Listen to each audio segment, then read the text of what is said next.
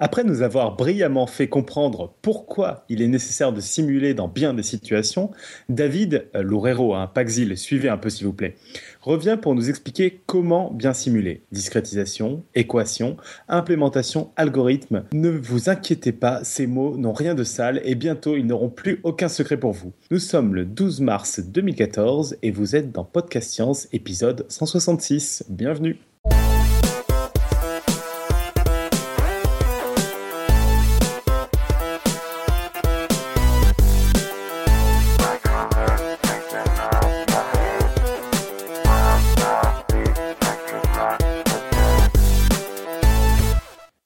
Au sommaire de l'émission de ce soir, un, dossier de, David, un retour sur des plugs un peu, un peu plus rapides, mais on a quand même quelques plugs cette semaine. Et histoire de faire les choses dans le désordre jusqu'au bout, je vais maintenant présenter qui y a autour de notre table virtuelle.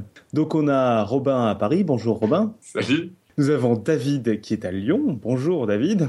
Bonjour. On a Julie qui est dans les coulisses, on a Alan qui est pas très loin de là, et vous avez moi-même qui est à Paris. Bon, et eh ben sur ce, je propose qu'on passe donc au dossier de David qui fait suite à un premier dossier que nous avait fait David sur la simulation. Euh, alors pour commencer, je vais juste peut-être faire un petit retour pour ceux qui n'étaient pas là la dernière fois. Euh, on avait abordé différents aspects, on avait parlé des modèles, histoire d'expliquer qu'ils sont une simplification de la réalité.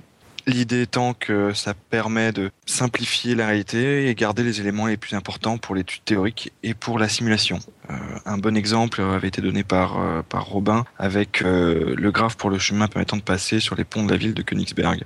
On avait ensuite parlé du fait que la simulation numérique, elle permet une, une grande reproductibilité pour des phénomènes complexes, phénomènes qu'on testerait par ailleurs via des maquettes, comme pour les avions ou les voitures, ou qu'on est incapable d'expérimenter, comme ce qui est la prévision du temps ou la cosmologie par exemple. Et puis on avait aussi présenté l'apport de la simulation numérique avec notamment des méthodes euh, de Monte Carlo pour euh, la première simulation réalisée par l'équipe de, John Van Neumann. Puis j'avais fini sur quelques digressions concernant l'intérêt d'une bonne source de nombre aléatoire, notamment pour, euh, pour la simulation qu'il avait fait avec Monte Carlo. j'avais aussi mentionné le fait qu'un pas nécessaire pour réaliser des simulations, c'était celui de la discrétisation des domaines d'études et des équations. Et en fait, c'est un point nécessaire euh, parce que quand il s'agit d'utiliser des, ordinateurs, on a besoin d'avoir quelque chose de discret et pas de continu. Euh, par exemple, on va discrétiser des équations comme celle de la chaleur quand on cherche à savoir comment euh, la chaleur se transmet dans un chauffage ou l'équation d'élasticité quand on veut savoir comment un pont se comporte. David, je peux t'arrêter? Tu, dis un gros mot quand tu parles de discrétiser. Concrètement, ça veut dire quoi? Transformer un truc continu en point, c'est ça? C'est découpé en, en, en un nombre fini d'éléments. Par exemple, un domaine carré de 1 par 1. Euh, L'idée, ça va être de le découper en plein de petits sous-carrés qu'on va considérer comme euh, une unité euh, chacun. Et donc, bah, on aura, par exemple, si c'est 5 par 5, 25, 25 points, entre guillemets, plutôt qu'avoir une surface équivalente.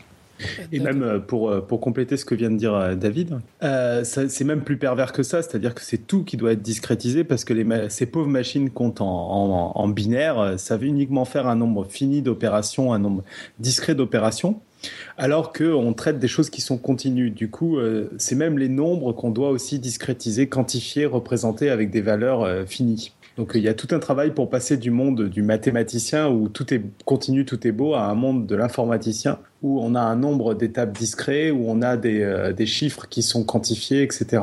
Je, me permets juste d'intervenir pour les non-matheux de la salle, puisque pour dire, on, on part du continu, euh, pour le modèle mathématique, effectivement, déjà. Le monde, savoir s'il est continu ou discret. En gros, pour, pour, le, pour les gens qui connaissent pas la différence, parce que c'est pas si évident que ça, quoi. Mais continu intuitivement, c'est on peut toujours couper, couper, couper, couper un petit morceau toujours plus fin. Et discret, c'est des petits grains. Et euh, savoir si le monde euh, vaut mieux le représenter en continu ou en discret, c'est déjà une question. Mais en tout cas, c'est clair que mathématiquement, généralement, on a des, des descriptions des choses en continu, genre l'air, l'eau, tout ça, ça va être des choses continues, ou une image. Et un ordinateur, il peut travailler qu'avec des petits points. Quoi. Donc l'image en vrai, elle est continue, mais l'image sur mon écran d'ordinateur, qui est tout pixelisé, elle est discrète, c'est ça? Voilà, c'est ça. Ok, merveilleux. Et ça, c'est un parfait exemple ce que tu as choisi, Alan. Euh, non seulement il y a des points, donc ça c'était le premier discret que disait euh, David, mais en plus les couleurs sont représentées par une valeur entre 0 et 255. Alors que l'intensité lumineuse qui arrive, on va pas dire qu'elle est continue parce qu'on se lancerait dans des choses euh, folles, mais en tout cas il y a plus de valeurs possibles que de 0 à 255. Ok, très clair. Désolé de l'interruption, tu, peux continuer David. Euh, donc justement, euh, c'est bien d'avoir un peu parlé de la discrétisation parce que un des, points importants, c'est qu'il va falloir informatiser ces modèles et euh, la discrétisation va, servir à, ça.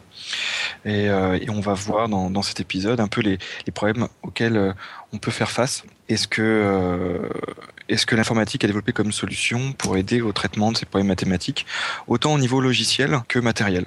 Parce qu'il y a eu une évolution de l'informatique euh, sur la partie hardware entre guillemets en parallèle de la partie logicielle. Alors juste pour faire un petit retour sur pourquoi on simule sur ordinateur, il faut bien comprendre un point important, c'est qu'on fait de la simulation parce que les problèmes qu'on souhaite résoudre sont trop complexes pour qu'ils puissent être faits à la main par le calcul, on va dire de manière analytique. Euh, les équations qu'on enseigne au lycée ou dans les classes supérieures euh, sont en fait celles pour lesquelles on peut dire quelque chose parce qu'elles sont simples, elles ont des comportements euh, classiques, linéaires, attendus. Euh, dans la vraie vie, les modèles qu'on doit utiliser pour être réalistes, ils sont très très loin de ce qu'on voit à l'école. Bien au contraire, euh, ces équations simples, comme je disais, ne sont que des cas très particuliers qui aident plutôt à comprendre les mécanismes qui peuvent être en, jeu. C'est un peu ce que ce qu'expliquait Robin dans un des dossiers qu'il avait fait sur la plupart des coups à propos desquels on ne sait quasiment rien dire. Et bien finalement là, il y a énormément de phénomènes physiques pour lesquels les équations sont tellement complexes qu'on n'est pas capable de pouvoir euh, dire grand-chose ou tout du moins trouver des solutions. C'est pour ça qu'on dit la plupart du temps qu'on n'en connaît pas des solutions exactes. C'est pour ça que j'entendais le mot analytique, donc euh, trouvé par, euh, par, par l'analyse, comme on peut le faire par exemple pour les équations du second degré, comme on l'a appris au lycée. Il existe tout un tas de méthodes de discrétisation et pour bien expliquer le, principe de fonctionnement, on va aborder l'une des plus répandues ou tout du moins l'une de celles qui s'explique le mieux, euh, qui s'appelle la méthode des, différences finies. Alors là, on va, on va surtout parler de la discrétisation des équations, ce qu'on appelle des équations différentielles. Euh, on va pas du tout parler de tout ce qu'on peut euh, imaginer euh, dans la simulation c'est extrêmement large. On va se concentrer sur, sur euh, ce qu'on appelle les équations différentielles. Donc, par exemple, je parlais de l'équation de la chaleur, c'est une équation différentielle parce que la température va dépendre de la position à laquelle on est dans un barreau qu'on chauffe ou, euh, ou l'équation de l'élasticité linéaire ou la propagation d'onde, par exemple, qui sont des équations différentielles. Il faut bien comprendre que ces méthodes, elles permettent pas de tout traiter. Ces méthodes de, de discrétisation, c'est comme pour les modèles, elles sont valables et valides dans certains cadres.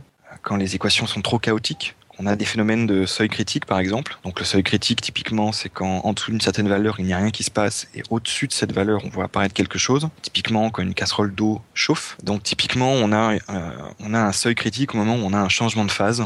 Donc quand vous chauffez de l'eau à 100 degrés, euh, l'eau se met à bouillir euh, et on n'a pas un changement de phase complet de toute l'eau d'un coup. On a un seuil à partir duquel la température n'évolue plus au cours du temps. Et une fois que toute l'eau liquide est transformée en phase gazeuse, on peut avoir une température de de la vapeur qui peut augmenter. Donc ça, c'était pour expliquer un peu euh, ce qu'on appelle par, seuil critique. Et donc on a d'autres phénomènes de ce type, euh, la saturation par exemple. Donc euh, au-dessus d'un seuil, en fait, un comportement observé ne change pas, comme dans l'électronique ou les systèmes en fait ils ont des domaines de fonctionnement. Ou sinon, il y a les phénomènes d'hystérésis aussi. Donc en fait, ce qu'on entend par là, c'est par exemple quand vous tirez très fort sur un élastique et qui reprend pas une fois que vous l'avez relâché directement euh, sa, longueur originale. Euh, ça, c'est parce qu'il y a eu des déperditions euh, d'énergie sous forme de chaleur, par exemple. Donc, ce qu'on entend par là, c'est qu'en fait, on va avoir des phénomènes dans lesquels, pour, pour une entrée, on n'a pas la, les mêmes sorties. Parce que dans un cas, on va être en accélération ou en décélération. Donc ça, c'est des phénomènes qui sont dans euh, ce qu'on appelle les phénomènes non linéaires. Euh, c'est-à-dire que on n'a pas, si on rajoute deux fois plus d'entrées, on n'a pas deux fois plus de sorties. Euh, et ces phénomènes non linéaires sont très grands pans de ce qu'on appelle le chaos. Et donc un domaine pour lesquels les discrétisations vont, vont pas forcément répondre aux besoins. Et en fait, la plupart des problèmes aujourd'hui sont très hautement non linéaires. C'est pour ça que euh, la plupart du temps, le travail des gens qui vont faire la modélisation va être de linéariser ces équations complexes de différentes manières, en enlevant les termes qui ne sont pas représentatifs. Euh, on va négliger par exemple les frottements de l'air quand on modélise un pendule, euh, ou en prenant des approximations pour des cas plus simples. pour les ponts par exemple, on va considérer des, ce qu'on appelle des petites déformations. Donc le fait qu'on prenne cette, qu'on fasse cette hypothèse va éviter d'intégrer des termes qui vont être, euh, qui, qui, vont être non linéaires et qui vont euh, éviter qu'on puisse euh, résoudre ces équations. Donc il y, a, un très grand nombre de phénomènes. Hein. J'en ai cité quelques-uns qui, euh, sont non linéaires. Par exemple, quand on chauffe de l'eau, il y a des phénomènes de convection qu'on connaît tous. Et ben en fait, à partir d'une certaine température, on a des vibrations qui apparaissent dans les, rouleaux de convection. Euh, Lorsqu'on remue du sable, par exemple avec un bâton, vous essayerez cet été à la plage, en fait, il y a une résistance au déplacement. Euh, et en fait, plus on va tourner le bâton vite, plus cette résistance va augmenter. Et ça, typiquement, c'est un phénomène non linéaire. Et donc, c'est très compliqué à modéliser. Il, y aurait, plein de choses à dire hein, sur, euh, sur le chaos, mais je laisse Robin faire un prochain podcast sur la question. Euh, un bon livre, si vous y intéressez, c'est celui de James Blake, où finalement, on va, il raconte sous forme un peu d'histoire romancée, euh, on va dire, la, vie de la théorie du chaos ces, ces 50-60 dernières années.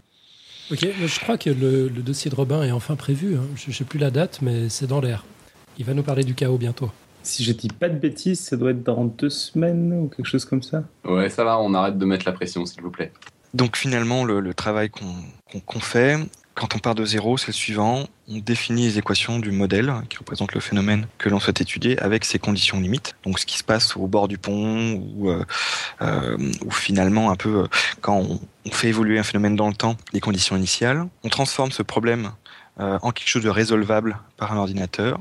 On s'assure que la méthode de discrétisation est capable de fournir une solution unique parce que sinon la modélisation et la résolution vont pas servir à grand chose. Et on choisit et exécute un algorithme qui est capable de résoudre ce problème une fois informatisé. Donc comme j'ai dit dans un premier temps, il faut qu'on définisse notre domaine. On a déjà parlé de, ce qu'est un, modèle. Et donc il faut qu'on explique sur quel domaine va, va, euh, s'appliquer ce modèle. Euh, on peut voir en physique par exemple que les théories de la relativité générale et celles de la mécanique quantique n'ont pas les mêmes domaines d'application. Et on va aussi donner les conditions limites, donc sur les bords du domaine ou les conditions initiales une poutre fixée à un mur, par exemple, euh, on va étudier sa déformation et on va dire que la condition au, au niveau du mur, euh, elle ne se déforme pas. Donc, ça veut dire qu'elle est fixée au mur. Si on veut étudier la température de l'eau, par exemple, quand on chaufferait un tube en cuivre, comme dans une chaudière, à l'entrée du tube, on va avoir une certaine température, une certaine vitesse du fluide, euh, et puis on va chauffer, par exemple, le tube sur les côtés. Le fait qu'il y ait un flux d'eau qui va rentrer dans le tube, la température sur chaque bord du tube vont définir ces, fameuses conditions limites on a grosso modo deux grands types euh, de conditions, comme j'ai dit, les conditions limitant temps. Donc on prend par exemple la prévision du temps. Euh, pour la prévision du temps, on prend les conditions de température et de pression à un instant T. Et puis à partir de cet instant-là, on fait évoluer euh, le modèle pour pouvoir faire des prédictions. Ou sinon, on a les conditions limites en espace. Donc il y en a deux. Il y a les conditions limites dites de Dirichlet. Donc c'est des conditions où en fait c'est la valeur de la variable que l'on fixe au bord. Par exemple, on souhaite savoir la répartition de la chaleur dans un barreau. D'un côté du barreau, on a une température T1, de l'autre côté du barreau, on a une température T2. On veut savoir comment la température est définie tout le long du barreau. Bah voilà, le fait de mettre T1 euh, au départ et T2 à l'arrivée, ce sont des conditions limites de type Dirichlet. On a aussi les conditions limites de, Neumann, là, en fait, ça va plutôt être des, euh, des vitesses ou des flux qu'on va, qu'on va définir. Euh, si on a deux morceaux de métal euh, de température différente qu'on colle l'un à l'autre, il va y avoir un flux de chaleur qui va se créer entre les, entre les, deux, entre les deux morceaux de métal, et ce sera donc à l'interface une condition dite de Neumann.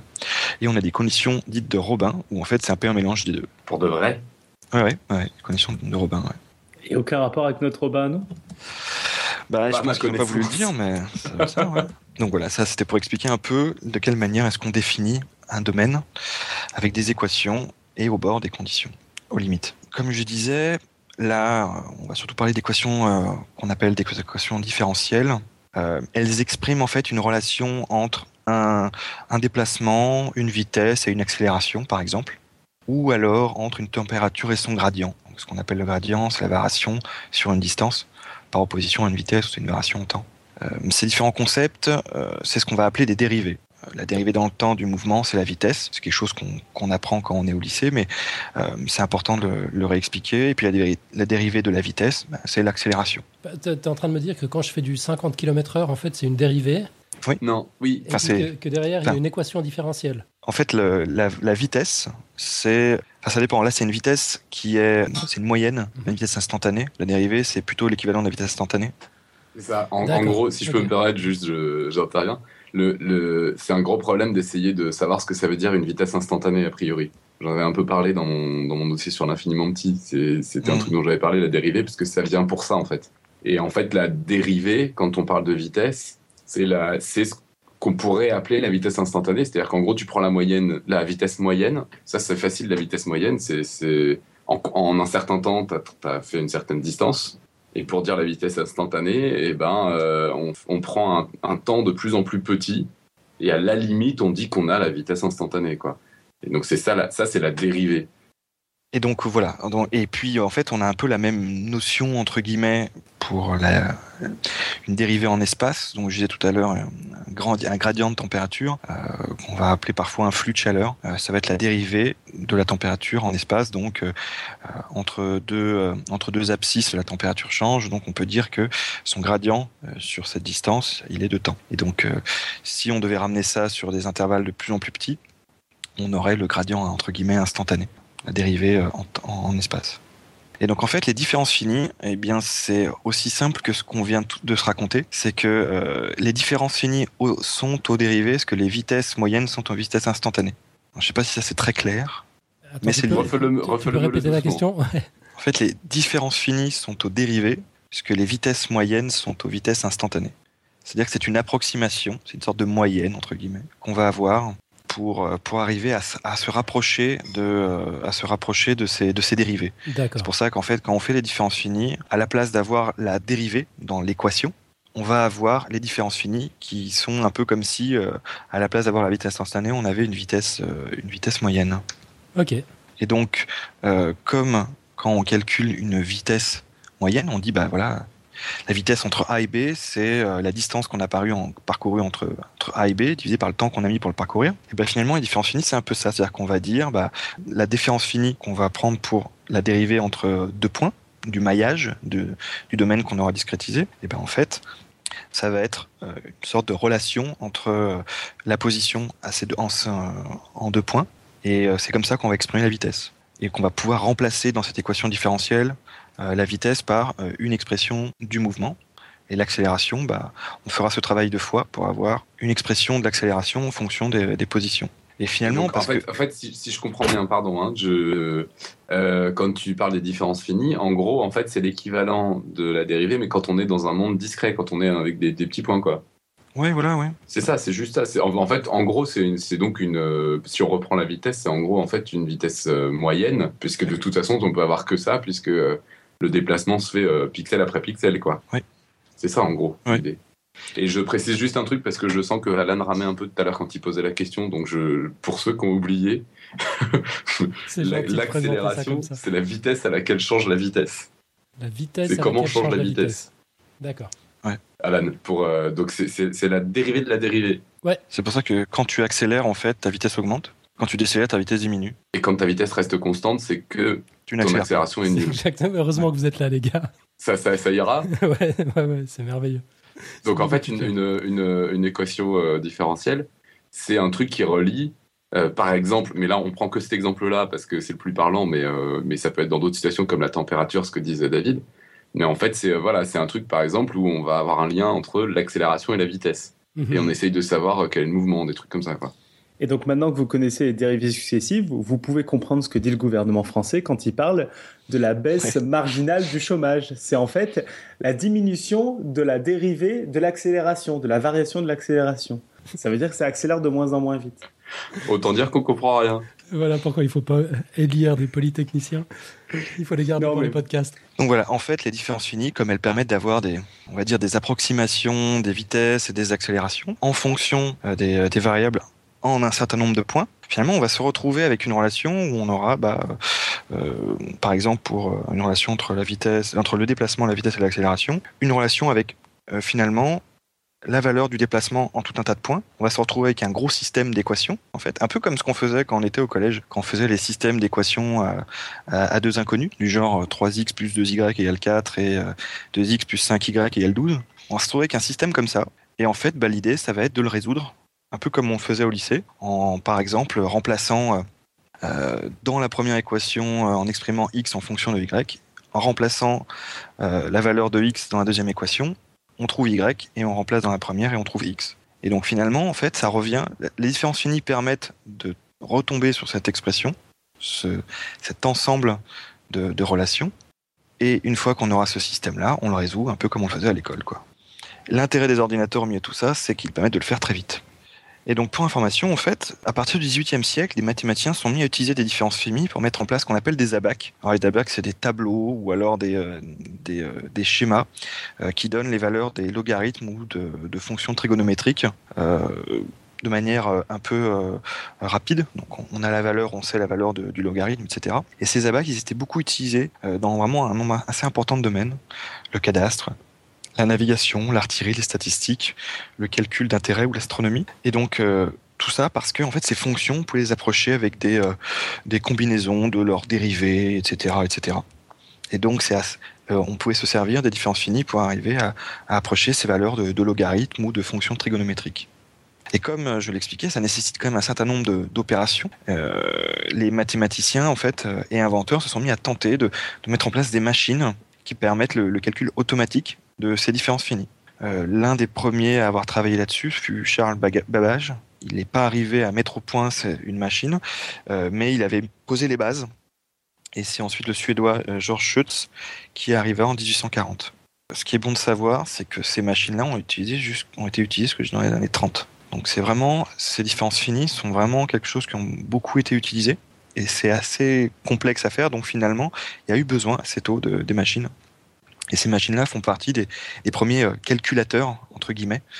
C'est des calculateurs euh, un peu euh, mécaniques en l'occurrence, mais l'un des problèmes des, différences finies vient du fait que ce qu'on appelle le maillage, c'est-à-dire la grille de points qui correspond à la discrétisation du domaine, est faite à base de carrés ou de rectangles du moins de parallélogrammes, et que ça permet pas forcément d'approcher de manière assez efficace euh, des formes qui peuvent être complexes, des domaines qui peuvent être complexes, comme des cercles par exemple. On va pas forcément retrouver assez de points euh, qui seront sur la frontière et qui permettront donc d'exprimer les conditions limites correctement.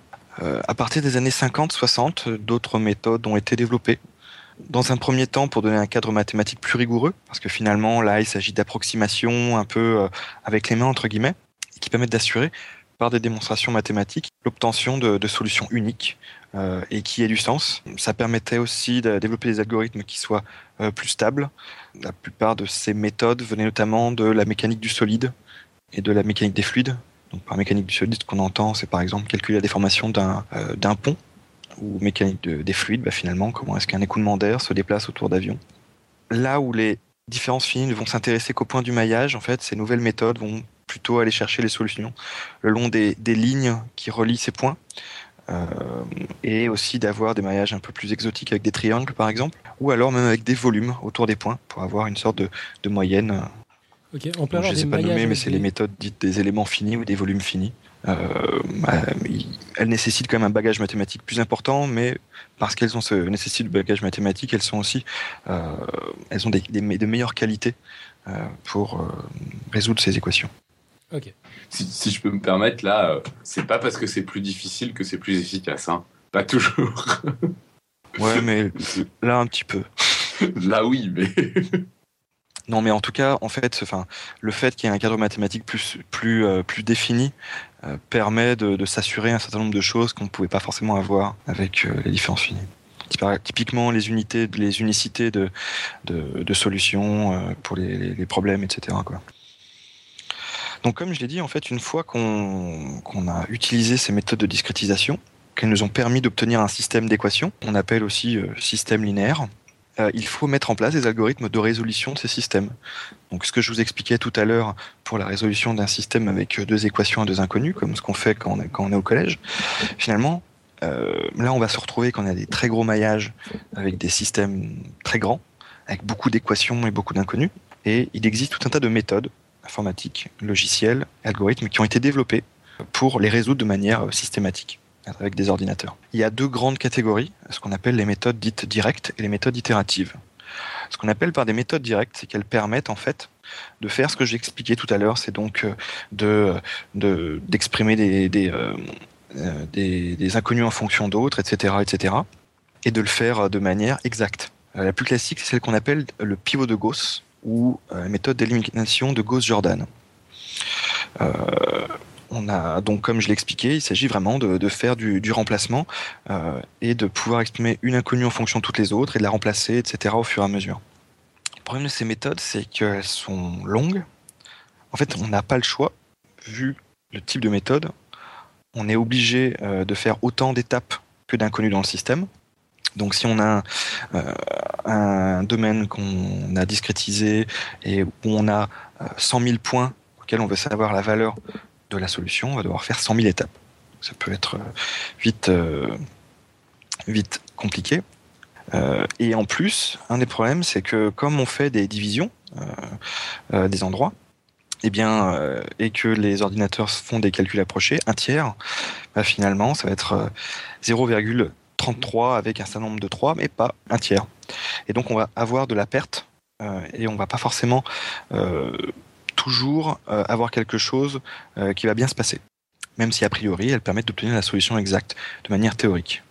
Il y a donc, comme je disais, les méthodes directes et aussi les méthodes itératives. Euh, leur euh, méthode de fonctionnement est de partir d'une solution initiale, alors qu'on va essayer d'avoir le plus euh, de la meilleure qualité, la meilleure qualité étant la plus proche de la solution finale. et en fait, à chaque itération, c'est ça qu'on dit méthode itérative, on va, boucler, on va essayer de se rapprocher de la vraie solution. une grande partie de ces méthodes sont appelées des méthodes dites de Krylov. en fait, ce qu'on fait, c'est que on va calculer ce qu'on appelle un gradient. J'en ai un peu parlé tout à l'heure. C'est surtout qu'on va essayer de savoir à chaque étape euh, si on se rapproche ou on s'éloigne de, euh, de la solution. Et en fait, littéralement, euh, l'algorithme, à chaque étape, va nous dire si on chauffe ou si on refroidit. Et en fait, comme à chaque étape, on se rapproche de la solution, l'idée, c'est que comme on n'a pas forcément besoin d'une précision fantastique, on va finalement s'arrêter à partir du moment où on aura atteint la précision qu'on recherche. C'est en ce sens que on n'ira pas forcément jusqu'au nombre d'itérations euh, maximum qui, peut, qui est, comme pour les méthodes directes, le nombre d'inconnus du système à chercher. C'est pour ça qu'elles sont souvent plutôt utilisées à la place des méthodes directes, car elles sont vues comme plus rapides parce qu'on n'a pas besoin de faire autant d'itérations. Donc tu veux dire que déjà, on, fait une approximation sauvage en faisant le modèle, après on fait une approximation sauvage en discrétisant, et après, on dit en fait la solution exacte de ça, on s'en fout, on prend une, solution approchée. Quoi. C'est ça. C'est ça. en fait, le, principe même de. C'était juste pour être sûr de bien suivre, qu'on passe son temps à dire on s'en fout. Le, principe de la modélisation, c'est d'être pragmatique. C'est qu'on veut obtenir un résultat avec une certaine précision et le plus vite possible. Donc, euh, on s'en fout d'avoir le résultat parfait. Non, mais bien sûr, mais je, je, je, je suis bien d'accord, je suis au courant, mais disons que je pense que ça vaut le coup d'insister sur le fait que on admet encore une fois de plus que on, s'éloigne encore plus d'un truc. Euh, voilà, on s'en fout. Euh, tout à fait. Hein. Enfin, je, pour avoir euh, pour avoir côtoyé des, des, des mécaniciens qui font de la simulation, c'est d'ailleurs assez hallucinant de les voir résoudre certaines équations, ou tout du moins de postuler des solutions, parce que assez souvent ça se fait à travers de l'analyse qu'on appelle dimensionnelle, donc euh, valider que les, euh, les, les, unités euh, des variables qu'on manipule sont cohérentes, et des fois bah, c'est ah mais ça c'est une exponentielle, donc on va voir ce que ça donne si on a un truc qui ressemble à une exponentielle, et puis on rajoutera les morceaux au fur et à mesure pour voir ce que ça donne, et une fois qu'on a à peu près ça en tête, eh ben on va essayer de simuler en se disant que c'est vers un truc comme ça qu'on va tomber. Donc c'est encore beaucoup avec les mains quand même. Hein mais en même temps, dès le début, c'est ça, puisque quand on parle de loi physique, euh, c'est déjà ça. Bah, typiquement, les histoires euh, d'approximation où on vire des termes dans les équations, euh, ça, ça leur fait pas peur. Hein. Ouais, C'est sale, donc. C'est pragmatique. c'est pragmatique, je pense. Ouais. Donc, comme je le disais juste avant, les, la problématique de, de, ces méthodes de résolution, c'est qu'elles peuvent prendre énormément de, de place en mémoire. Euh, surtout quand on a des modèles qui sont très très gros. Euh, par exemple, dans certains maillages que j'ai pu euh, voir moi-même, donc on a par exemple des maillages de 16 millions de, points dans lesquels on veut avoir les solutions. Et les solutions qu'on va vouloir avoir, ça va être la température, la pression, la vitesse, la vitesse de, de l'écoulement. Donc ça commence à faire pas mal de variables. Rien que là, déjà, on est à 5 variables si on est en 3 dimensions. Et finalement, on se retrouve avec des systèmes linéaires qui sont extrêmement gros à résoudre, parfois qui ne tiennent plus dans la mémoire euh, euh, des, serveurs que l'on a à disposition pour utiliser. Donc l'idée, c'est de se dire, on a plusieurs serveurs, essayons de les utiliser tous ensemble, de faire ce qu'on appelle du calcul parallèle. Euh, il y a une littérature assez abondante sur la question. On peut par exemple parler de ce qu'on appelle la décomposition de domaine. Assez, assez, assez pratiquement, la décomposition de domaine, c'est décomposer son domaine en, en, n parties et effectuer la résolution sur chacune de ces sous-parties. Étant plus petite, elle peut être euh, résolue sur un serveur et on exploite le fait qu'on ait beaucoup de serveurs. Une fois qu'on a résolu la solution sur un bout du domaine, on va échanger les informations sur les frontières des domaines et puis on va recommencer histoire que l'ensemble euh, puisse arriver vers la solution globale. Si par exemple on dispose de quatre serveurs euh, et qu'on veut modifier la modification de la structure d'un avion en vol, on va par exemple faire le calcul euh, de la solution sur chacune des ailes sur un serveur et on va, coupler, on va couper le, fuselage en deux pour le distribuer sur les deux derniers serveurs. Il devient important de, de bien découper ces problèmes parce que euh, il faut que ça se passe correctement en frontière. Euh, avec peu de recouvrement, en fait, les informations vont assez mal se propager entre les domaines. Mais si on a beaucoup de recouvrement, en fait, on va recalculer beaucoup de fois la même chose. Donc il y a un juste, un juste milieu à trouver euh, entre les Je sais deux. pas si c'est clair pour tout le monde, je, je, je, enfin, je sais pas, hein, je, suis peut-être trop prudent, mais je me dis que ça serait dommage euh, juste pour un petit détail comme ça. Mais oui, il y a, il y a le, le- les frontières, c'est quand on recolle les ailes et on t'a dit on fait calculer différemment les ailes et le, fuselage, etc. Et après, le problème, c'est que comme ça a été calculé indépendamment, faut se soucier de ce qui se passe à la jointure, quoi. Voilà. C'est ça le truc. Et que donc, si, si on fait. euh, donc, on peut dire qu'on prend les ailes et un bout du fuselage, et que quand on fait le fuselage, on prend un bout de l'aile, et que comme ça, on espère que ça va. C'est ça? En fait, ce qu'il y a, c'est que les- les- le domaine sur lequel on connaît les conditions limites, c'est le domaine global. Oui. Euh, et on n'a pas forcément l'information aux frontières. Donc assez souvent, en fait, aux frontières, bah, on met n'importe quoi. Mhm. on découpe. Euh, et pour s'assurer que euh, l'information euh, globale, donc notamment les conditions limites, etc., tous ces trucs-là qu'on a sur son avion, ou sur son bâtiment, ou sur son, barreau de chaise, finalement, que toutes ces informations euh, communiquent bien et sont bien prises en compte sur chaque domaine, en fait, il faut que on communique entre les domaines, donc on échange des informations à chaque itération pour s'assurer que bah, ce qu'on a calculé un- sur un bout impacte bien le bout d'à côté, que les conditions limites soient bien euh, prises en compte entre guillemets de partout. Et donc il y a hum, l'idée, ça peut être de dire on découpe en beaucoup de sous-domaines, mais ça veut dire que si on a beaucoup de sous-domaines, on a beaucoup de frontières. On a beaucoup de morceaux, on a beaucoup de, frontières entre plusieurs morceaux. Et comme on est obligé de supposer euh, des choses à ces endroits-là, bah, euh, potentiellement, ça va pas finir vers une vraie solution. Donc, euh, il y a besoin de pas trop découper pour s'assurer que euh, on n'a pas trop de problèmes. Et ce qui se passe, c'est que comme c'est sur des serveurs qui sont euh, séparés, euh, il y a une problématique de communication d'informations à ces moments-là, entre les frontières. Et en fait, quand on a beaucoup de frontières, on communique beaucoup, et parfois on passe plus de temps à communiquer des informations que faire du calcul. Et ça, ça peut être problématique, parce que l'important c'est de faire le calcul, c'est pas de communiquer en tout cas dans ce cadre-là. Donc c'est bien un truc de nerd, hein, des gens qui ne pas trop communiquer.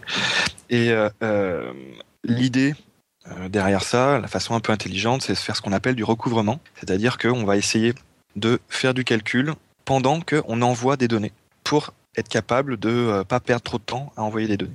Donc être efficace. C'est ce qu'on appelle euh, le- le- le recouvrement. D'accord, donc le recouvrement, c'est pas une histoire de. euh, D'accord.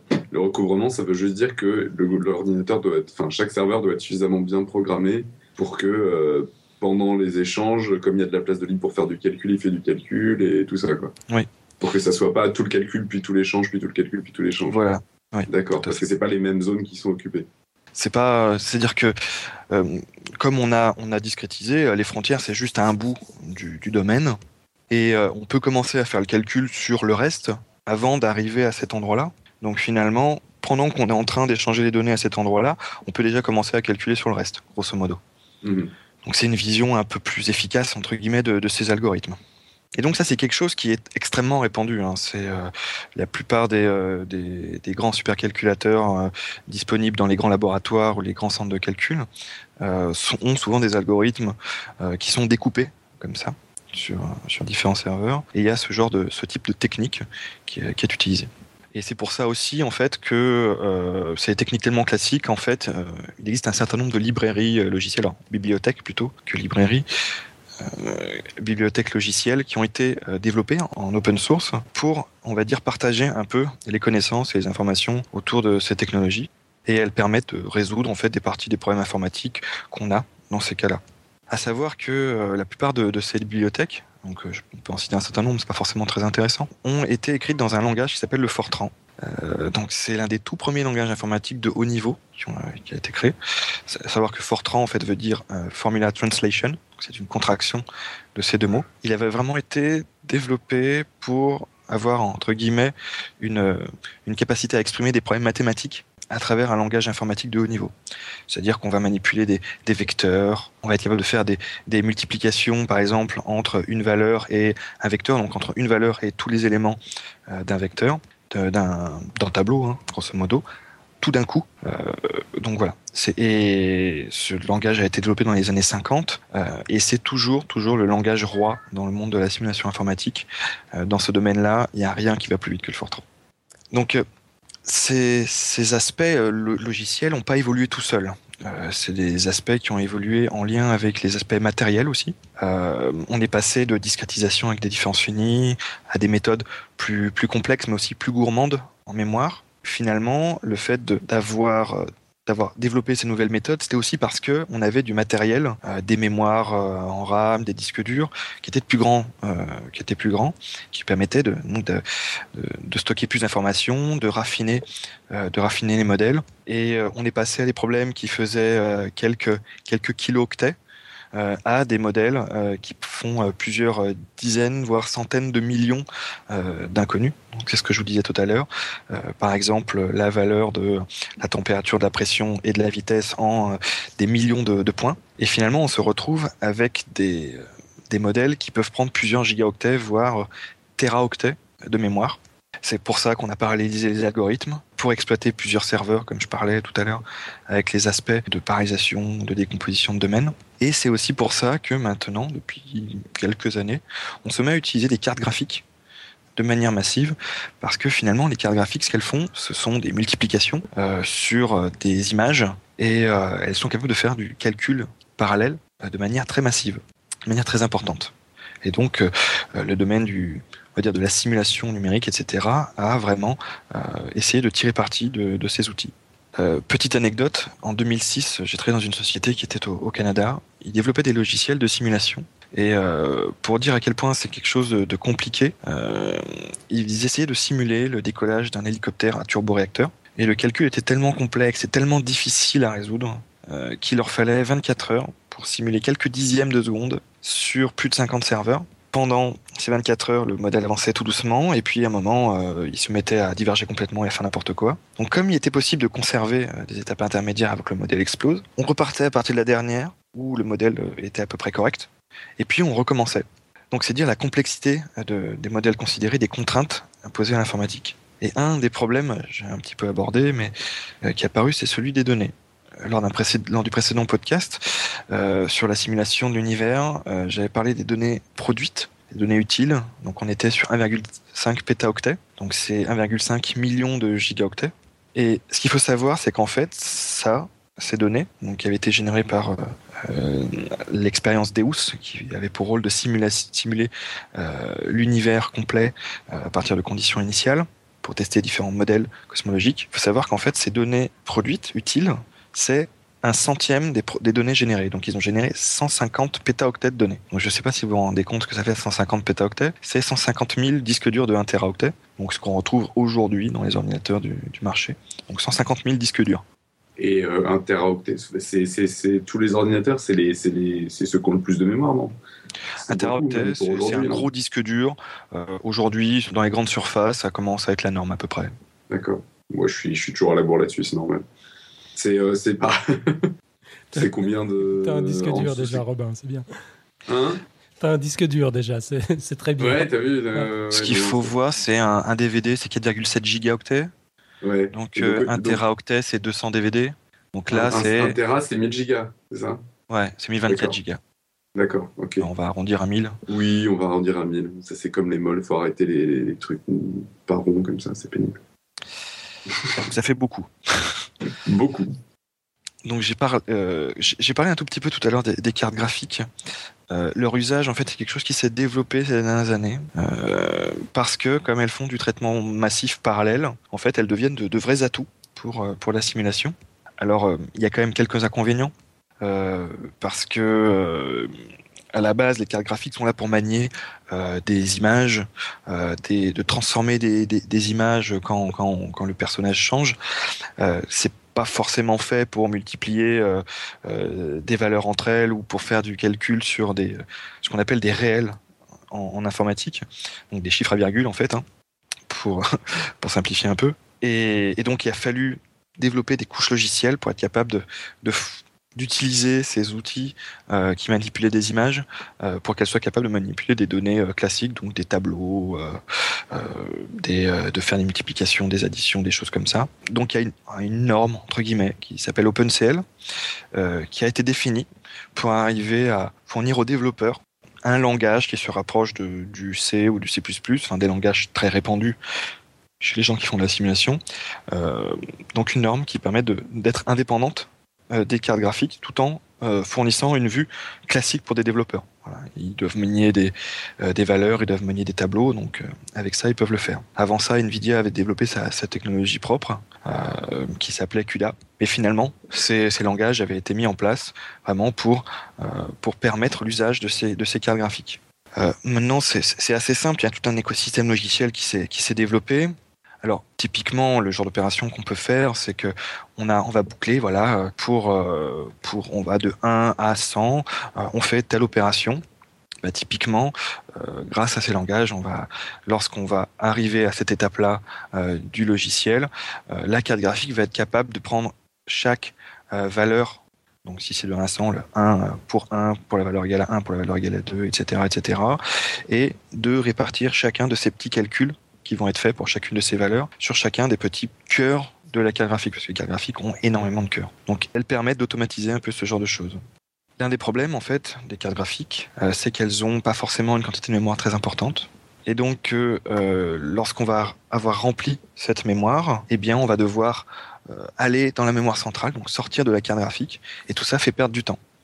C'est pour ça qu'un des grands challenges, c'est vraiment de euh, arriver à développer des logiciels et euh, des couches logicielles sous-jacentes qui soient capables d'être intelligentes et de, découper ou de se débrouiller pour que on perde pas de temps. Et puis il y a un autre problème avec les cartes graphiques, c'est les aspects de précision numérique, parce qu'une carte graphique ça manipule des pixels, donc des entiers, et finalement ce qu'on a besoin quand on fait de la simulation, c'est des nombres réels, donc des nombres à virgule. Et euh, il faut arriver à ce. Donc ces couches logicielles, en fait, euh, ont développé euh, des, des choses pour arriver à permettre l'usage de nombres réels qui se transforment en opérations sur des, des entiers au, ni au, niveau de la carte elle-même. Mais quand on regarde finalement ces cartes graphiques, en fait, c'est ce qu'on appelle, c'est ce qu'on appelait dans les années 70 l'équivalent de ce qu'on appelait les coprocesseurs. En fait, c'est-à-dire dans l'ordinateur, un processeur avec une, un usage spécifiques.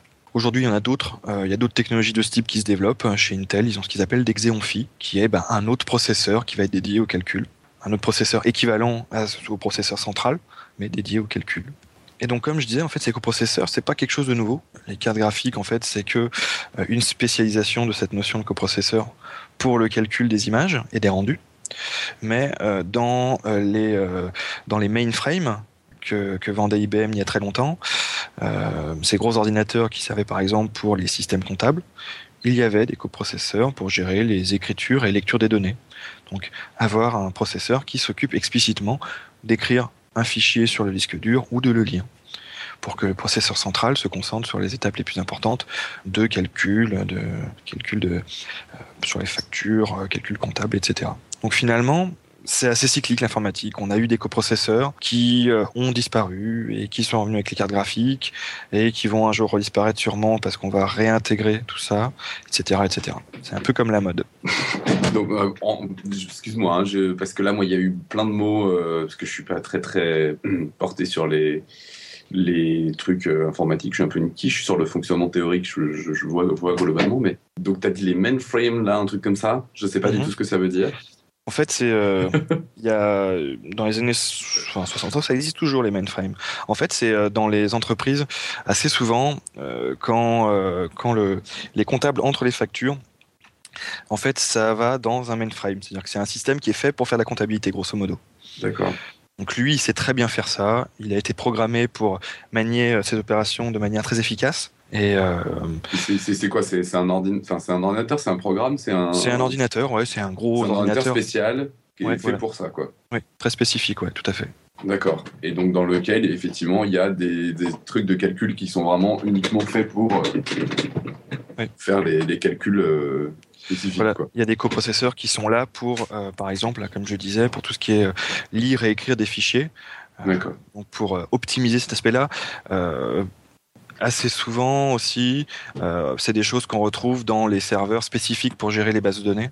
Euh, parce que les bases disait, en gros, on conçoit un ordinateur en sachant qu'il va avoir spécifiquement à faire euh, telle ou telle tâche, quoi, pour que ça, se fasse plus vite. D'accord. C'est de la spécialisation pour, les, pour les biologistes. un ordinateur avec plein de mains quand il faut faire un truc et avec plein de pieds quand il faut faire autre chose. Voilà. Et des fois, en fait, euh, parce qu'on veut avoir un seul ordinateur qui sait tout faire, ben en fait, euh, il sait tout faire parce qu'il a plein de petits bouts qui savent faire des choses spécifiques. D'accord. Ok.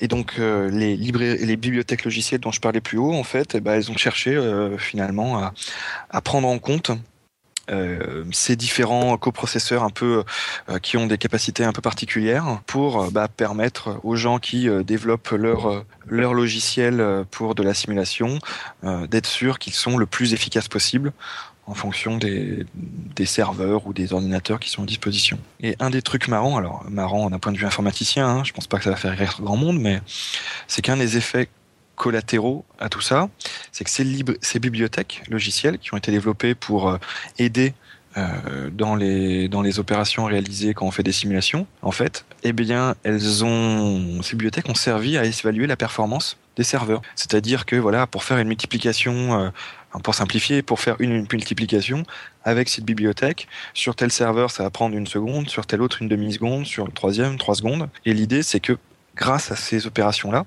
qui sont bien définies, classique, etc., euh, on, estime les performances crêtes euh, euh, des, des, systèmes informatiques à disposition.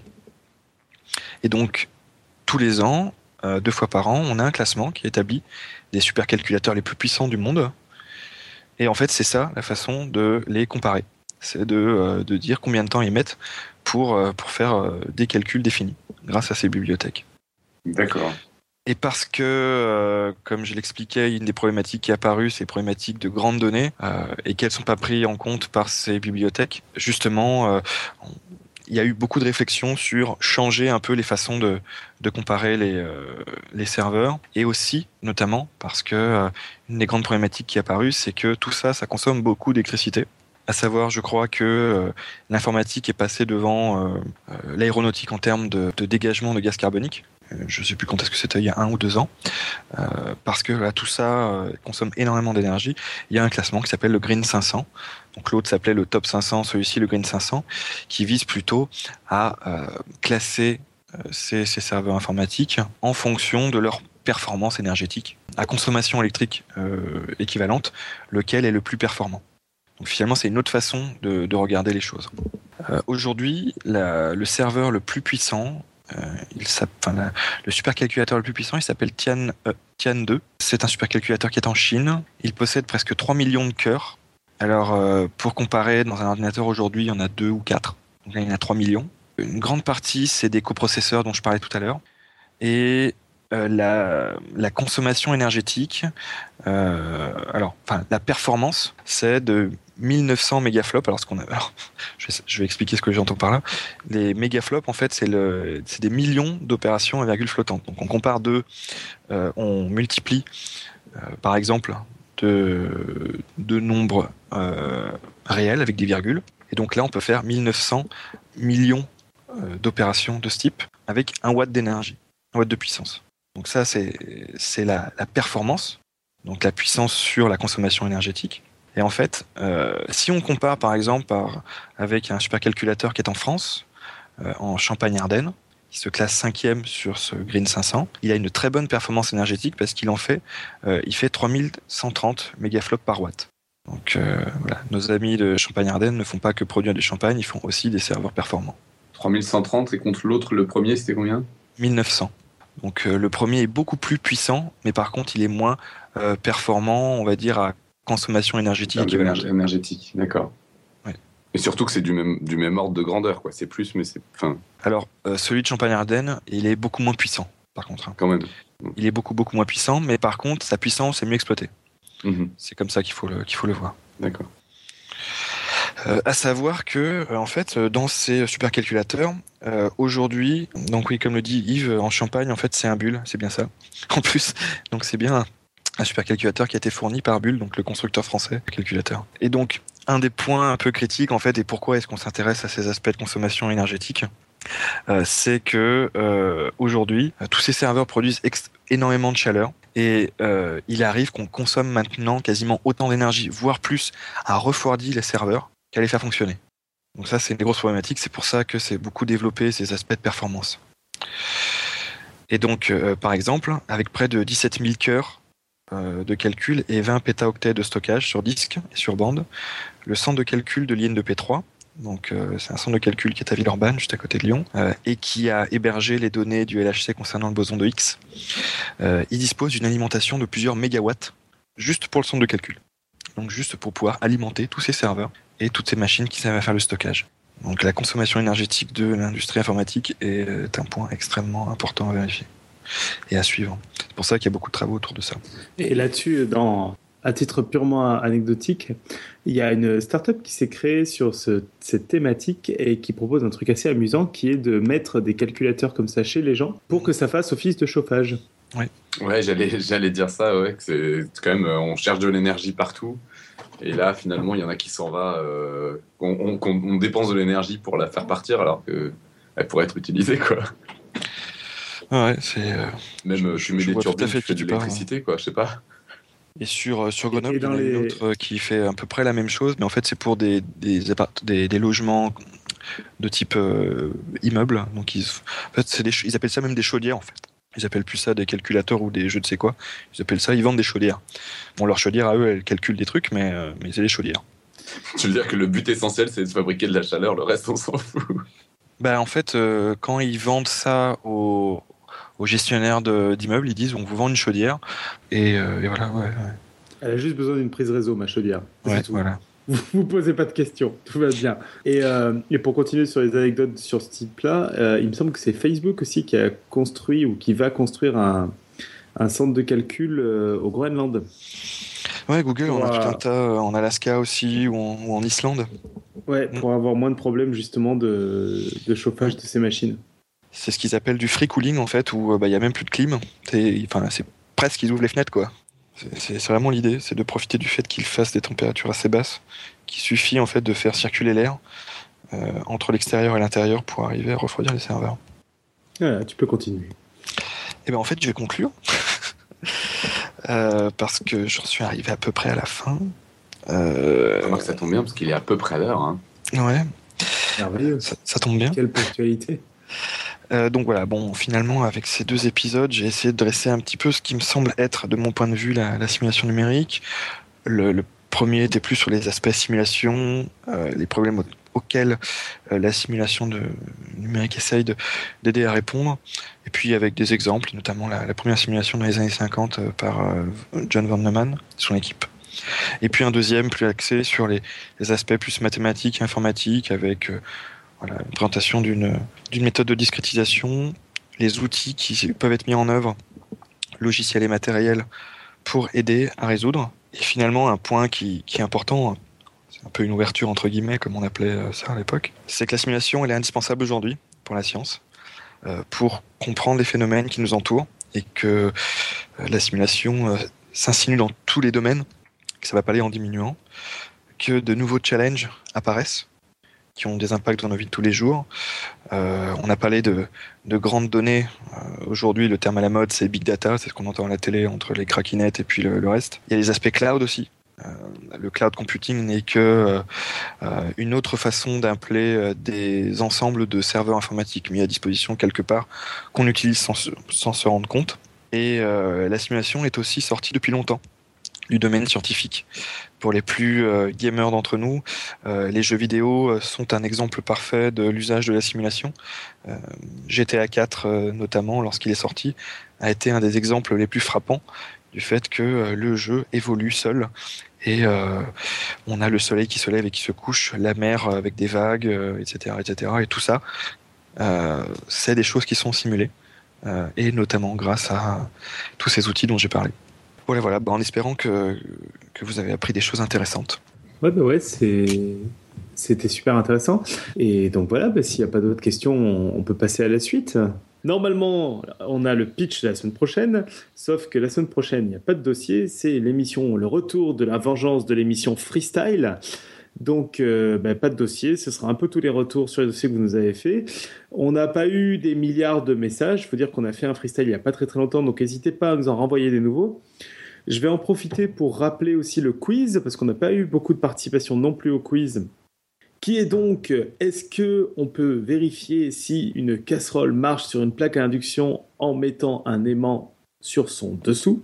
Je crois qu'on avait eu une proposition de David. Donc l'idée c'est on met un aimant dessous, si ça colle, c'est censé fonctionner sur une plaque à induction. Si ça colle pas, c'est censé pas fonctionner. Est-ce que c'est une info ou une intox? Oui, il faut que je vous envoie un truc. Hein. Je voulais vous faire un Vine, un machin comme ça. Un peu... Je croyais que tu avais envoyé une réponse. Euh, mais t'en voulais en renvoyer une autre? Euh, J'ai. Alors si j'ai répondu, c'est dans la chatroom. Mais... Ah, ça devait être dans la chatroom alors. Peut-être, mais ouais, je voulais faire un Vine. Euh, ah ouais, un, Vine, un peu swag, tu vois. Tu vas être un, peu, un peu flex, un peu swag. Mais il faut pas que tu, faut pas que tu teases ce que tu vas faire. Et... Eh, ça, ça, suffit là, ça suffit là les mots comme ça, hein. ça suffit. c'est ce que j'étais en train de me dire. Robin devait être largué, hein, c'est drôle. C'est même pas tant ça, c'est qu'il y a un moment où bon, on a le droit aussi d'utiliser des mots normaux quoi. Comme spoiler un peu. c'est ça. Euh, du coup, donc voilà, n'hésitez pas à nous envoyer plein de messages. La semaine prochaine, on fait une émission qui est dédiée à ça. Donc, euh, plus on aura de messages, plus on va pouvoir parler de plein de choses euh, sur les dossiers précédents et tout. Et voilà pour la semaine prochaine. Et du coup, je vous propose tous de passer à la côte. Et il me semble que tu as bien fait ton job, David. Tu es venu avec une côte? Ouais une quote de John Van Neumann, parce que malheureusement, euh, on peut pas forcément euh, passer à côté de cet homme-là. D'accord. En anglais. Malheureusement. tout comme il faut. Bah, parce qu'en en fait, euh, il y a des collisions limites de John Van Neumann. Van Neumann, il y a des. Il, y a première simulation, c'est lui. Enfin, il a un peu fait tout le boulot, quoi. Et puis en plus, j'ai l'impression que vous êtes un peu fan de, de Van Neumann parce qu'à écouté les épisodes, il y en a eu quelques-unes.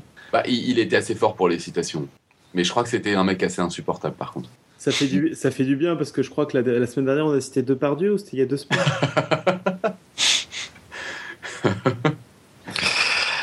Donc, euh, bah, j'y vais. Donc, elle est en anglais. It would appear that we have reached the limits of what it is possible to achieve with computer technology, although one should be careful with such statements as they tend to sound pretty silly in five years. Ah, mais c'est que tu parles bien anglais en plus. tu ah, parles je me tellement suis... bien anglais que tu vas, tu vas peut-être le traduire en français même alors du coup. Alors, euh, je pense que c'est un mix en fait entre la fameuse citation de Lord Kelvin à propos de la physique et puis euh, la loi de Moore, parce que ça mélange un peu les, deux idées. Donc, euh, il semble apparaître que nous avons atteint les limites de ce qu'il est possible de réaliser avec les technologies informatiques. Cependant, nous devrions être faire attention avec de telles affirmations car elles tendent à alors to sound pretty silly. À, sonner un peu ridicule. Elle risque de, de, paraître ridicule, ouais. Voilà, ouais. Dans 5 ans. C'est en quelle année qu'il a dit ça? Je, sais pas, mais c'est un paquet de temps. 1930. je déconne. Ah en 1930, euh, les, computers, euh, les ordinateurs en 1930, il n'y a pas des masses. Non, on a vu c'est dans les années 60, 70 à mon mm. avis. Mais c'est, enfin, c'est clair, quoi. Enfin, je veux dire, euh, typiquement, se mettre à utiliser des cartes graphiques pour, euh, pour faire que les calculs vont plus vite, il euh, fallait avoir l'idée d'utiliser des trucs qui servent plus dans des jeux. Ouais, et enfin, non seulement l'idée, mais le courage aussi, parce que c'est un peu ce que tu as dit, mais au début de la chose, c'était une, une vraie, vraie, vraie merde, quoi. C'est-à-dire que les mm. cartes graphiques, c'est uniquement des choses qui sont faites pour afficher une grille de valeur entre 0 et 255, et c'est tout.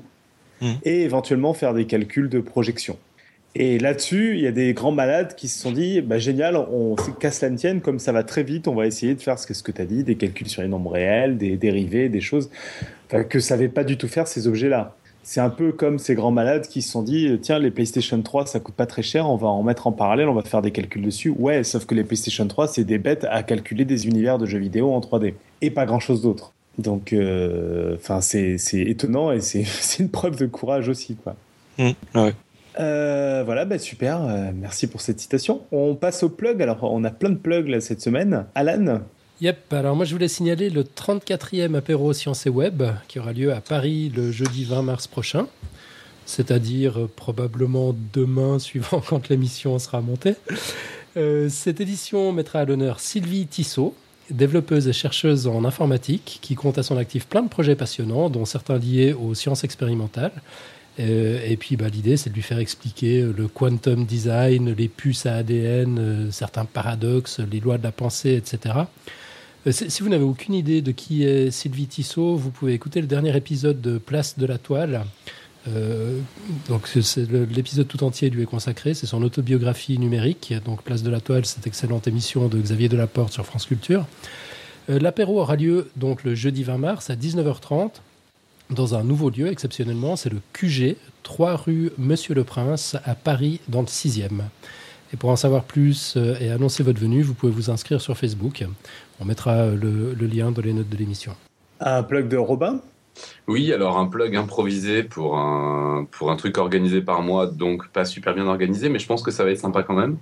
Euh, il va y avoir euh, samedi 22 mars, donc euh, dans, dans 10 jours, pas samedi qui vient, mais celui d'après. J'organise avec une amie qui, est, qui a été guide pendant longtemps, médiatrice pendant longtemps au musée de la musique. Donc elle, son métier, c'est de parler de la musique, comme moi, mon métier, c'est de parler des maths. Et on va faire une conférence maths musique ensemble au Palais de la Découverte, donc le samedi 22 mars à 14h30. Voilà, il n'y a pas eu beaucoup de communication officielle. J'espère qu'il va y en avoir sur la dernière semaine, mais ça aura bien lieu, donc venez nombreux, c'est entrée libre. Euh, voilà, on va parler de décalage, on va même euh, faire euh, le, taper les, les, gens vont taper dans leurs mains, tout ça en rythme, ça, ça peut être assez marrant. Là, ça donne pas forcément envie quand tu le racontes. C'est vrai? Je suis sûr que c'est bien. Si, si, si, si, ça va être rigolo. On va, on va essayer de taper des mains en rythme pour créer des rythmes, pour faire des morceaux de Steve Reich, tout ça. Ça va être assez marrant, je pense. D'accord. J'aurais tellement envie de venir à ce truc-là. Ça va pas être filmé ou quelque chose. Mais si on habite à 500 bornes de Paris. A priori, non. Après, si vous voulez, je pourrais essayer de je sais pas ce que ça donnerait pour la radio, mais comme ça parle de musique, euh, je pourrais essayer de vous faire un petit résumé des événements, de ce qu'on a raconté. Mais ouais, et puis tu places un enregistreur dans un coin, je suis sûr qu'on pourra faire quelque chose. Ouais. Euh, un plug de David Loureiro Donc, suite à un échange de tweet avec Vincent qui dit science, c'est monté un peu euh, de manière sauvage une réunion informelle de, de gens de tous bords. blogueurs, amateurs de science, et puis podcasteur aussi, parce qu'on aura euh, le dictateur déchu qui sera, qui sera là aussi de la partie, donc le 12 avril à Lyon. À ce jour, on a une, euh, plus de 15 personnes qui sont inscrites. Euh, on a pas mal de, de, de tweetos. Il y a Monsieur Pourquoi, Soug, Sirtin, Puyo doit venir. On a Marco aussi. et puis euh, donc voilà, ça se passera à Lyon, c'est le 12 avril. Il y a euh, Samuel dans la chatroom qui devrait venir aussi. Euh, l'idée c'est de se retrouver, d'avoir une. Pour l'instant, on est parti sur le, planétarium en, en fin d'après-midi, puis apéro, il faut qu'on trouve un endroit, resto, et puis ensuite after pour les, les plus vaillants. Il y a un, hashtag à suivre, c'est le mot dièse euh, Lyon SAI, donc euh, dièse Lyon suivi de SCI. Euh, donc on a un petit doc qu'on essaye de maintenir pour se coordonner et tous ceux qui sont intéressés par, par y participer sont les bienvenus. Juste, donc il y en a qui commencent déjà à dire ouais l'année prochaine on fera un congrès. Enfin bon, un peu du délire, mais voilà je crois que pour le moment, tu as quelques difficultés pour l'organisation parce qu'il y a des gens qui ont fait part de leur, euh, leur particularité alimentaire, dont notamment ne pas manger plus de trois sangliers dans la même soirée. Tu as un peu de mal à trouver une adresse compatible, c'est ça? Ouais, des, sangliers à Lyon, je sais pas s'il y a beaucoup de restaurants qui font. Mais je, que je peux chercher. Hein. Au niveau bouffe, le dernier restaurant dans lequel nous avait invité les Lyonnais, là, enfin nous avait invité, nous avait proposé d'aller les Lyonnais à la soirée radio dessinée. Euh, je crois qu'on avait, on avait absolument pas réussi à finir quoi que ce soit. On était sortis euh, complètement. Ah bah, euh, non, oui, non. Puis on avait fait des, des pauses pour se tenir ah debout pour que ça descende, mais ça n'avait pas suffi. Il y avait une trentaine de saladiers qui sont passés sous nos yeux avec rempli là sympa quoi. Les, quand t'as compris le concept qu'il va y en avoir beaucoup plusieurs fois, c'est trop tard, t'en as déjà pris trop la première fois quoi. C'est ça. Puis quand tu dis saladier, on pourrait imaginer qu'il contenait de la salade, mais en fait non, il, il contenait tous Non, de la saucisse. Et juste par curiosité, vous étiez allé où? Parce que ça me parle ce genre de truc. Bah, dans Euh, un aucune bouchon, idée, mais j'ai demander au aucune idée de la salle. C'était c'était au bord de l'eau. Dans, dans Mais le je sais même Lyon. plus si c'était la Saône ou le Rhône. Ah bah ça peut être l'un ou l'autre. ouais. Et c'était la- une salle voûtée. Voilà. Et il faisait très très chaud. Ouais, il faisait hyper chaud. Euh, Alan, un autre euh, plug? C'est pas un plug, mais c'est un exemple à suivre. Euh, c'est un message de notre ami Swoog qu'on a reçu sur notre répondeur. Vous savez, celui que vous pouvez utiliser pour nous laisser des messages audio directement depuis le site web, enfin dans sa version ordinateur, ça marche pas depuis la version pour téléphone. On peut l'utiliser aussi depuis la page Facebook, d'ailleurs, si, si jamais. C'est un message de Swoog. On l'écoute tout de suite. Bonjour à toute l'équipe. Alors moi j'avais un petit défi à relever, c'était de donner le slogan de l'émission en portugais. Mais le problème c'est que j'ai un accent qui est déplorable. Alors j'ai confié cette mission à mon papa. À ton papa on t'écoute. Que servir a ciência seja a vossa alegria. Voilà, merci beaucoup et bonne continuation à tous. Ciao ciao. Sympa. Bon, on a un challenge pour David, là, faudra que tu arrives à nous le refaire. Alors, et que servi a science seja vossa alegria. Ah. Excellent. Deux fois, là, C'est pour beau. pouvoir beau. comparer et tout. Bah, Parfait, donc euh, envoyez-nous vos contributions pour, euh, Ouais, merci, la science dans votre joie ce dans, toutes les langues possibles et imaginables, y compris le français avec des accents et compagnie, enfin ce que vous voulez. Quoi. Il y a pas un tout Là, grand merci avez- à là, et à son papa. Si je comprends d'où il vient, Soug, à mon avis, il a un petit accent stéphanois de, des familles parfait en plus. Ben, normalement, tu le rencontres le 12 avril, si tout va bien. Vous pourrez vous en parler. Euh, et puis dernier petit plug, euh, un plug pour euh, remercier Pascal Metz qui pour ses développements qui rendent notre chatroom toujours plus parfaite, avec entre autres une dernière fonctionnalité exceptionnelle. Ça vous donnera Absolument déplorable. sans doute envie d'aller de venir au live. C'est un scandale absolu. Un commentaire Alan sur euh, les développements de Pascal? Non. euh, Robin, Eh conclusion du coup? conclusion, euh, conclusion comme d'habitude. hein, euh, vous avez aimé, vous n'avez pas aimé. Faut nous le dire. Il faut absolument nous le dire. Donc euh, euh, par courrier, par euh, commentaire, par mail, par euh, like, euh, par pas like, par tweet, retweet, tout ça. Informez les gens autour de vous si vous aimez ça. Si vous aimez pas, essayez de pas trop, trop nous défoncer non plus. Euh, vous pouvez nous écrire sur podcastscience.fm, Facebook, Twitter, iTunes, SoundCloud, partout sur tout l'internet mondial. Merci à vous d'être euh, fidèles au poste chaque semaine. On se retrouve le mercredi 19 mars pour un nouvel épisode freestyle avec un invité qui n'en a pas parlé tout à l'heure. Nicolas Revoy, le fondateur et rédacteur en chef du Journal de la Science. D'ici là, bonne semaine à toutes et à tous. Et David, t'es prêt que. Et que servi la science seja vossa alegria. Ciao, ciao Salut Ciao.